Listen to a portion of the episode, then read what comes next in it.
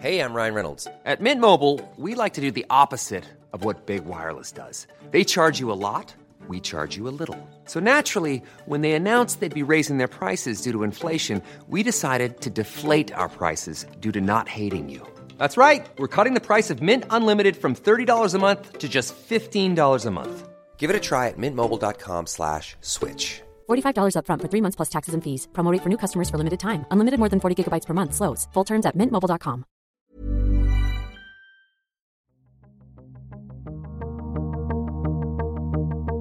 Hello and welcome to The Economist Asks. I'm Anne McElvoy, and this week we're asking should the veil be a matter of courts or conscience? The campaign My Stealthy Freedom has attracted 1 million followers on Facebook. Every Wednesday, its page fills with photos and videos of women in Iran going without their veils in public. سلام اینجا بازار بزرگ تهرانه من با روسری سفید و بی هجاب کشف هجاب کردم Iran is the only country in the world where all women are required by law to cover their hair in public. Breaking that law can have serious consequences. At least 35 women have been arrested for unveiling this year, and many of the videos show protesters being violently attacked.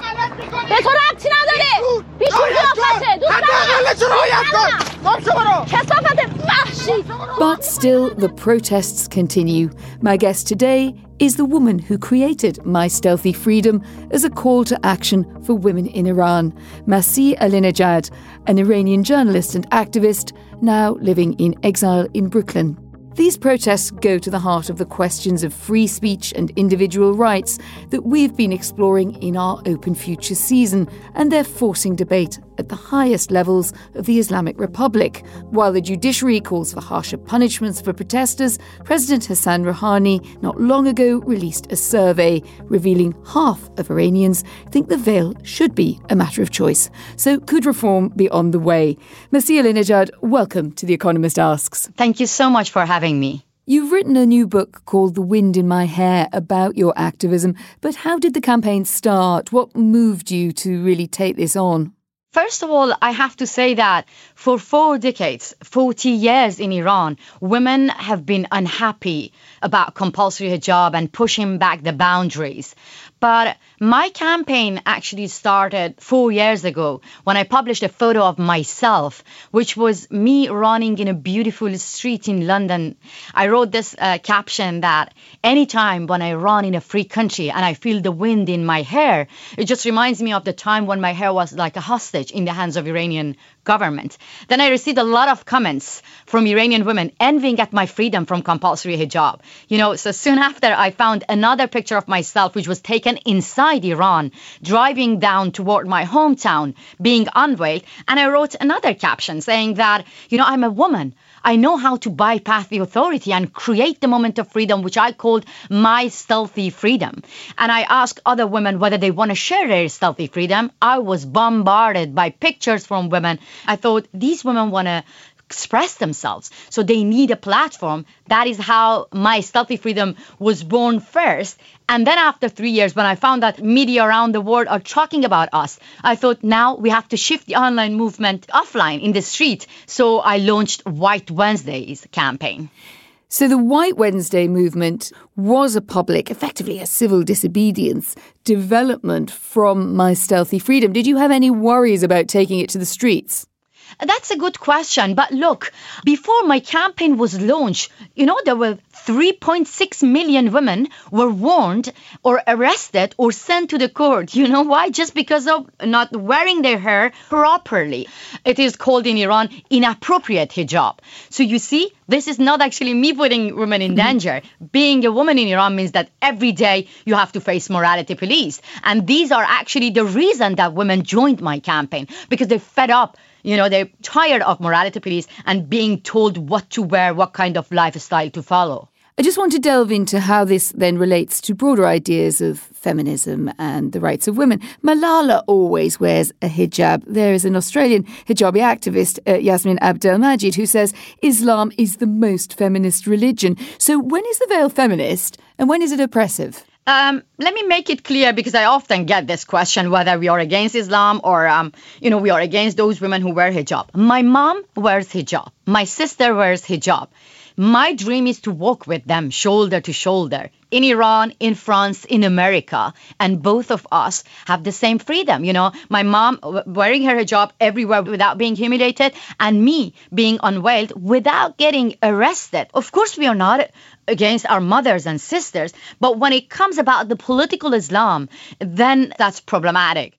I wonder where this all leaves your relations with your close family? Because I think you grew up in a, in a, an observant family. You said that your mother wears hijab, you don't. But what about your father and, and what about Oh the other God. influences in your life? How did they respond to this fantastically stroppy and independent daughter that they raised? Oh, my, my, my brother, he was the main supportive, but my father was really um, restrict and he was not he was not supportive. So Did you ever sort of resolve that conflict with your oh father? my I God, wondered. not at all.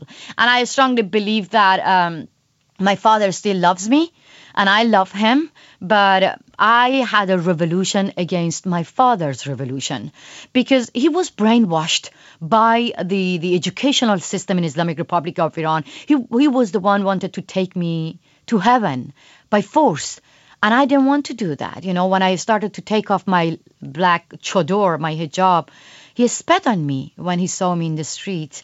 He broke my heart, but I always blamed the Islamic Republic of Iran and, and, and the whole educational system, which s- separate me from my father.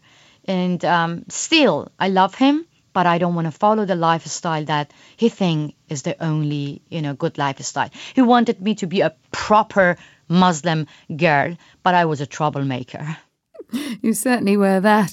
And why do you think the Iranian government feels the need to use the law to enforce this issue? Why would moral and religious teaching not suffice? That's a you know a good point because for Islamic Republic of Iran, um, hijab is the main pillar of the, the, the regime. Actually, we have three pillars: hijab, death to America, death to Israel. So for them, this is actually important to show the rest of the world that this is Islamic country. And I, this is the way that they try to control women and control the whole society through women. That is why they never actually allow women to express themselves and talk about it in the media inside Iran, which is a red line, which is a taboo in Iran. But after, you know, the, the campaign and Girls of Revolution Street who put the headscarf on a stick, the women inside Iran, they broke the censorship.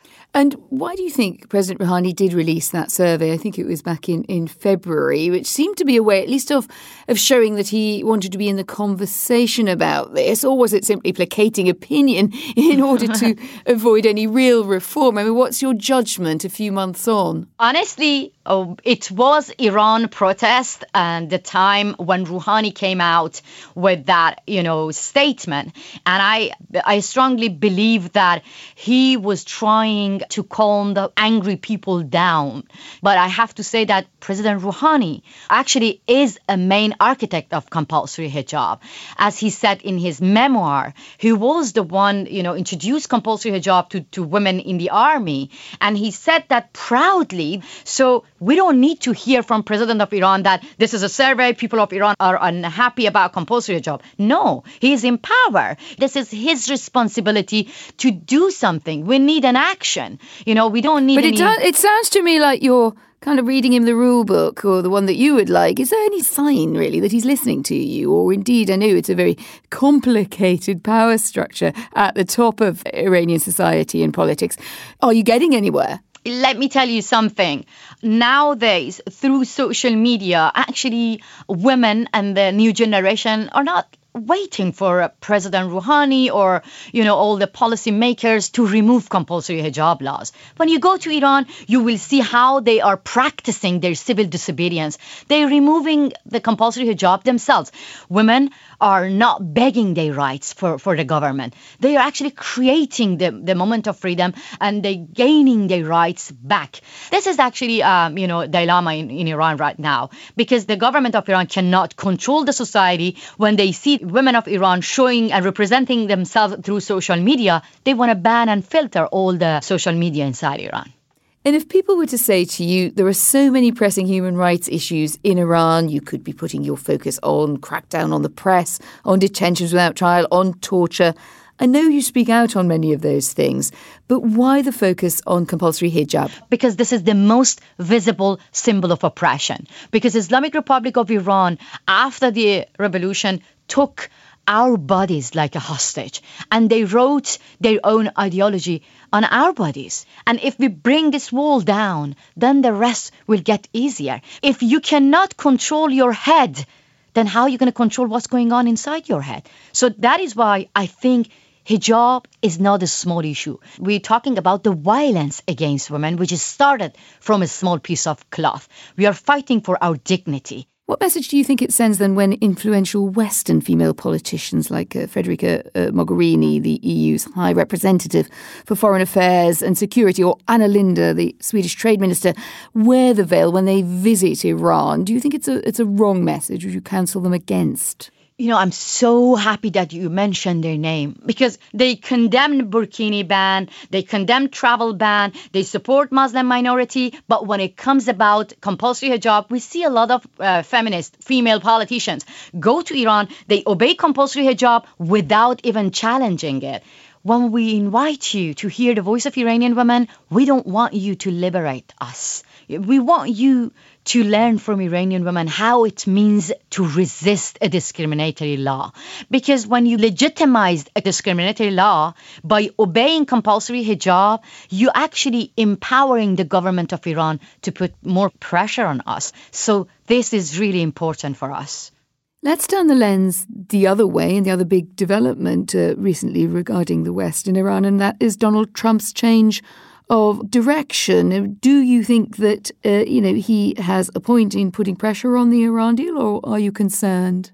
Um, right now in Iran, the main issue is the survival of Islamic Republic of Iran. People are actually talking whether we want Islamic Republic or not. I myself was supporting the deal because I saw that people were suffering from sanction and that were just, you know, affecting the people, not the politicians. And um, that is why I was talking against the sanction. But what happened after the deal? The benefit didn't go to the people of Iran. That is why people in Iran, they they took the street and they were really angry about the, the whole benefit of the deal went to the Revolutionary Guard, went to Syria, went to, you know, Gaza, to Lebanon, went to the Islamic Republic. It does sound like you have some sympathy then with people who said, look, this deal was very flawed rather than being in the group of people who are just profoundly worried about tearing up that kind of nuclear constraint deal at this point because I'm living among the people and I cannot lie to myself. When I was supporting the deal, I had a hope. But when I see that the benefit didn't go to people, what can I say? Before the deal, I remember Catherine Ashton from the European Parliament when she went in Iran, she met all the human rights activists, and that was the condition to go to Iran. But after the deal, Federica Mogherini went to Iran, she totally ignored human rights issue. So what I want to say is do not bury human rights under nuclear deal. I think that's a very good point, actually, that tension between human rights and, uh, and deal making, particularly on, on nuclear. Iran has a history of revolution, and I wondered how hopeful you are that internal change will come and how quickly. I believe in, in women's power. I believe in civil disobedience, and I strongly believe that change comes within the society and especially through the women in Iran. But I have to make it clear this is important right now for women of Iran and people of Iran to be recognized by international community as well because Islamic Republic of Iran using all the media outside, even the social media which they filtered it, but they use it to mislead the rest of the world about the situation in Iran. So for people in Iran it's really important to um, be heard among those politicians outside Iran Iran, especially the European Parliament, that they are unhappy. They don't want to be censored the way that they are being censored for four decades in Islamic Republic of Iran. Masih Alinejad, thank you very much for joining us. Thank you so much for having me. And we'd like to know what you think will civil disobedience plus viral videos change the law in Iran? And is it ever right that some citizens of a country should enjoy more legal rights than others? And what should the West do about that? Join the debate. Go to economist.com slash open future, email us radio at economist.com or tweet us at Economist Radio using the hashtag Open Future. I'm Anne McElvoy in London. This is The Economist.